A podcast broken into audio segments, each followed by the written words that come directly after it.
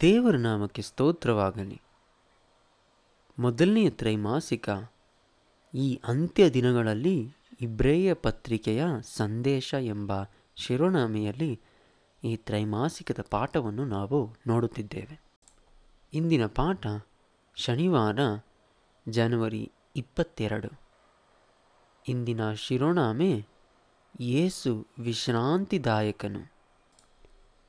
ಇಬ್ರಾಯ ಒಂದನೇ ಮತ್ತು ಎರಡನೇ ಅಧ್ಯಾಯಗಳು ಯೇಸುವನ್ನು ದೇವರ ಮಕ್ಕಳ ವಿಮೋಚಕನಾಗಿಯೂ ಅವರನ್ನು ಆಳುವ ಅರಸನಾಗಿಯೂ ಅಧಿಕಾರ ಪಡೆಯುವ ವಿಷಯದ ಬಗ್ಗೆ ನಮಗೆ ಹೇಳುವಂಥದ್ದಾಗಿದೆ ಇಬ್ರೆಯ ಮೂರು ಮತ್ತು ನಾಲ್ಕನೇ ಅಧ್ಯಾಯಗಳು ಯೇಸುವನ್ನು ಒಬ್ಬ ವಿಶ್ರಾಂತಿದಾಯಕನಾಗಿ ಪರಿಚಯಿಸುತ್ತವೆ.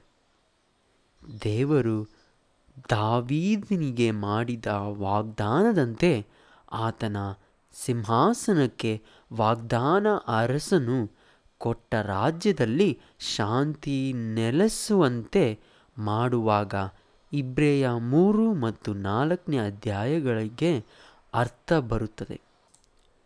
ಈ ವಿಶ್ರಾಂತಿಯು ನಮಗೆ ಈಗ ದೊರಕಿದೆ.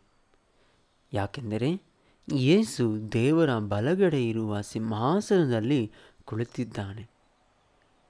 ಇಬ್ರಾಯ ಪತ್ರಿಕೆ ದೇವರಿಗೆ ಸೇರಿದ ವಿಶ್ರಾಂತಿ ಮತ್ತು ಸಬ್ಬತ್ತಿನ ವಿಶ್ರಾಂತಿ ಎಂದು ವಿಶ್ರಾಂತಿಯನ್ನು ಎರಡು ರೀತಿಯಲ್ಲಿ ವಿವರಿಸುತ್ತದೆ.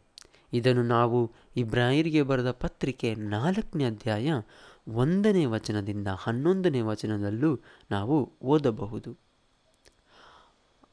ಆದಾಮ ಮತ್ತು ಹವ್ವಳಿಗೆ ಕೊಟ್ಟ ವಿಶ್ರಾಂತಿಯನ್ನು ದೇವರು ಮಾಡಿದ್ದನು ಮೊದಲ ಸಬ್ಬತ್ತು ಪರಿಪೂರ್ಣತೆಯನ್ನು ಸಾಧ್ಯವಾಗಿ ಮಾಡಿದವನ್ನು ಜೊತೆ ಪರಿಪೂರ್ಣತೆಯ ಅನುಭವವಾಗಿತ್ತು.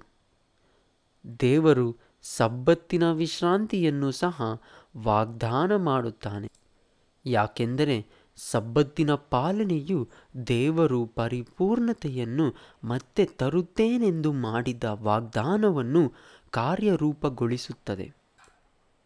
ನಾವು ಸಬ್ಬತ್ತನ್ನು ಪಾಲಿಸುವುದು ದೇವರು ಈ ಲೋಕವನ್ನು ಉಂಟು ಮಾಡಿದಾಗ ಮತ್ತು ಇದನ್ನು ಶಿಲುಬೆಯಲ್ಲಿ ವಿಮೋಚಿಸಿದಾಗ ಆತನು ನಮಗೋಸ್ಕರ ಪರಿಪೂರ್ಣವಾದ ಏರ್ಪಾಟನ್ನು ಮಾಡಿದ್ದಾನೆಂಬುದನ್ನು ನೆನಪಿಸುತ್ತದೆ.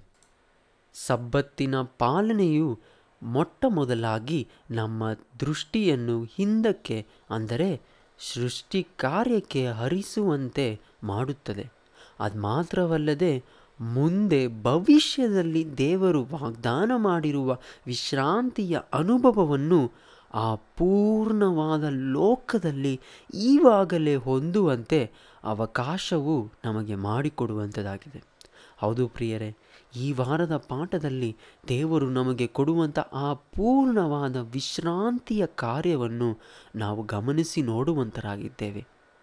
ಈ ಪೂರ್ಣವಾದ ವಿಶ್ರಾಂತಿ ಪಡೆಯುವುದಕ್ಕೆ ನಾವೇನು ಮಾಡಬೇಕು? ಅಥವಾ ಯೇಸುಕ್ರಿಸ್ತನು ಏನು ಮಾಡಿದನು ಎಂಬುದನ್ನು ನಾವು ಗಮನಿಸಿ ನೋಡುವಂತರಾಗಿದ್ದೇವೆ. ಆದ್ದರಿಂದ ಮರೆಯದೆ ಮುಂದಿನ ಪಾಠವನ್ನು ಕೇಳಿ. ಮತ್ತೊಮ್ಮೆ ನಿಮ್ಮನ್ನು ಇನ್ನೊಂದು ಪಾಠದಲ್ಲಿ ಭೇಟಿ ಮಾಡುತ್ತೇನೆ. ಅದುವರೆಗೂ ದೇವರು ನಿಮ್ಮನ್ನು ಆಶೀರ್ವದಿಸಿ ನಡೆಸಲಿ. ಆಮೇನ್.